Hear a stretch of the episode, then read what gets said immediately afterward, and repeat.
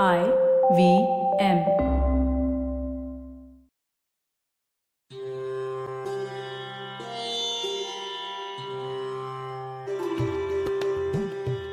Hello everyone. Welcome to the third episode of Akhanda Bharat Stories of a Greater India. I am Sanya, founder of Pathil Heritage, a Pune based heritage tours company that conducts guided heritage tours and corporate trainings based on the learnings from our rich history. I am sure you found last Friday's episode about the geographical history of India interesting enough.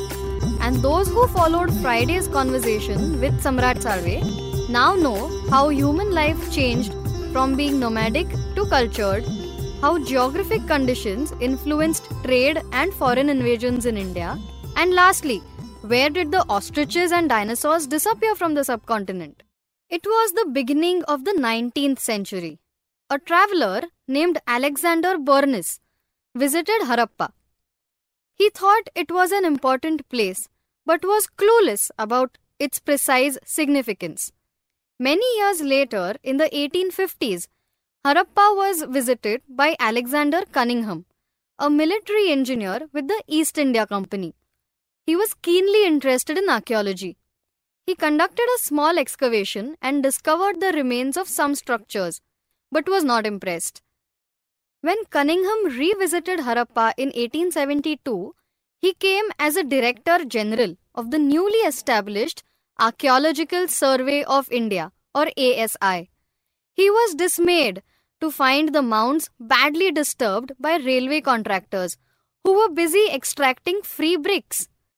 In it, Cunningham found stone tools and ancient pottery and also obtained a seal with a bull and some strange writing. He was intrigued but concluded that since the bull did not have a hump, the seal must be a foreign one. Did he know that he missed a very important clue?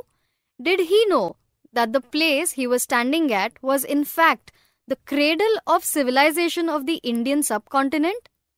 It is well established by now that today we shall be speaking about the earliest and the most important Indus Valley civilization, India's first planned urban civilization. Now, going back to our story, the formal announcement of the Indus or Harappan civilization was made in 1924 by John Marshall, almost a century after Charles Masson had wandered over the mounds of Harappa.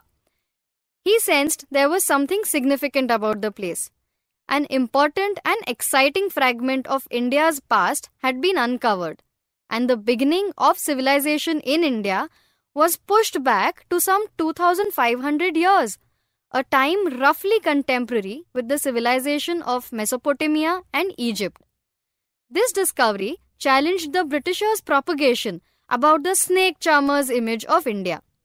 The first sites of this civilization were discovered in the valley of the Indus and its tributaries. Hence, it was given the name Indus Valley Civilization. Today, the count of Harappan sites has risen to about 1022, out of which roughly 400 are in Pakistan and about 620 in India. Sites have been found in Afghanistan, the Punjab, and Sindh province of Pakistan and the regions of Jammu, Punjab, Haryana, Rajasthan in India. The largest settlements include those at Mohenjo-daro, Harappa, Dholavira and Rakhigarhi. The streets and houses of Harappan cities were laid on a grid pattern, oriented north-south and east-west. Settlements were clearly planned. A major difference seen in the buildings in large cities and villages was the type and combination of raw materials used. Many houses or groups of houses had separate bathing areas and toilets. Recent excavations at Harappa have uncovered the presence of toilets in almost every house.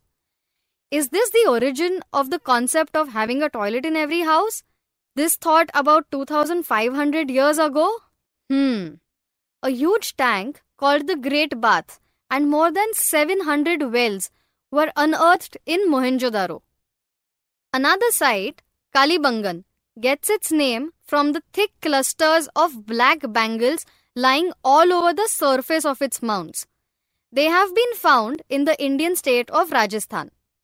Multi storied houses, warehouses, residential complex with kitchens were seen in abundance. Well, this was about life on land. What about the coast or the waters? How were they accessed? A place in today's Gujarat state called Lothal had a distinctive dockyard. But hold the thought. We shall speak more about this with our expert on Friday. The city of Dholavira gave evidence of houses and areas where various types of craft activities such as bead making, shell working, and pottery were carried out. The artifacts found included a large number of copper items, seals, and terracotta toy carts. A massive belt or necklace consisting of 36 long carnelian beads, bronze beads, and a multi strand necklace of silver beads. Wow! Looks like the Harappans were pretty rich and had a taste for jewelry. The city also had an impressive and unique water harvesting and management system. Given the area covered by the civilization, naturally, there were regional variations in the plants grown by the farmers. Wheat, barley, rice, indigo were grown. Speaking of indigo, did you know indigo got its name because it reached Europe from Indus Valley? and later from other parts of India by the Portuguese and other European sailors. Evidence of watermelon seeds, peas, and dates were also seen. Bones of wild animals like pig, boar, rhinoceros, tortoise, elephants, camel were also found at the Harappan sites. Elephants appear on seals, tigers were represented in figurines, rabbits, peacocks, ducks, monkeys were found as illustrations on pottery. Harappan sites have also yielded remains of domestic animals like the humped and the humpless cattle, buffalo, sheep, and goat. A number of important arts and crafts were visible during the Harappan period. These sites have yielded a profusion of terracottas. Male, female human figurines, terracotta bangles, utensils in varied shapes and sizes for specific purposes, copper furnaces, gold, and silver jewelry were all extensively found. Seal making was an important Harappan craft. Bead making seems to have been an important occupation of the people back then. All of this opened the door to trade, particularly with Mesopotamia, Afghanistan, and the Persian Gulf. Looking at the religious beliefs of the Harappans, it is clear that the worship of female goddesses associated with fertility has been a major feature of the Harappan religion. Terracotta figurines of the mother goddesses have been found in abundance. This was the first instance in India that females were worshipped as goddesses. Just like the law of nature, whatever begins has to end someday. At some point of time, things started going wrong in the Harappan cities, and the settlement had come to an end by 1500 BCE. So, what went wrong? Why did the civilization that was way ahead of its time see the end of time? What happened to the Harappan people? Did they migrate to any other place?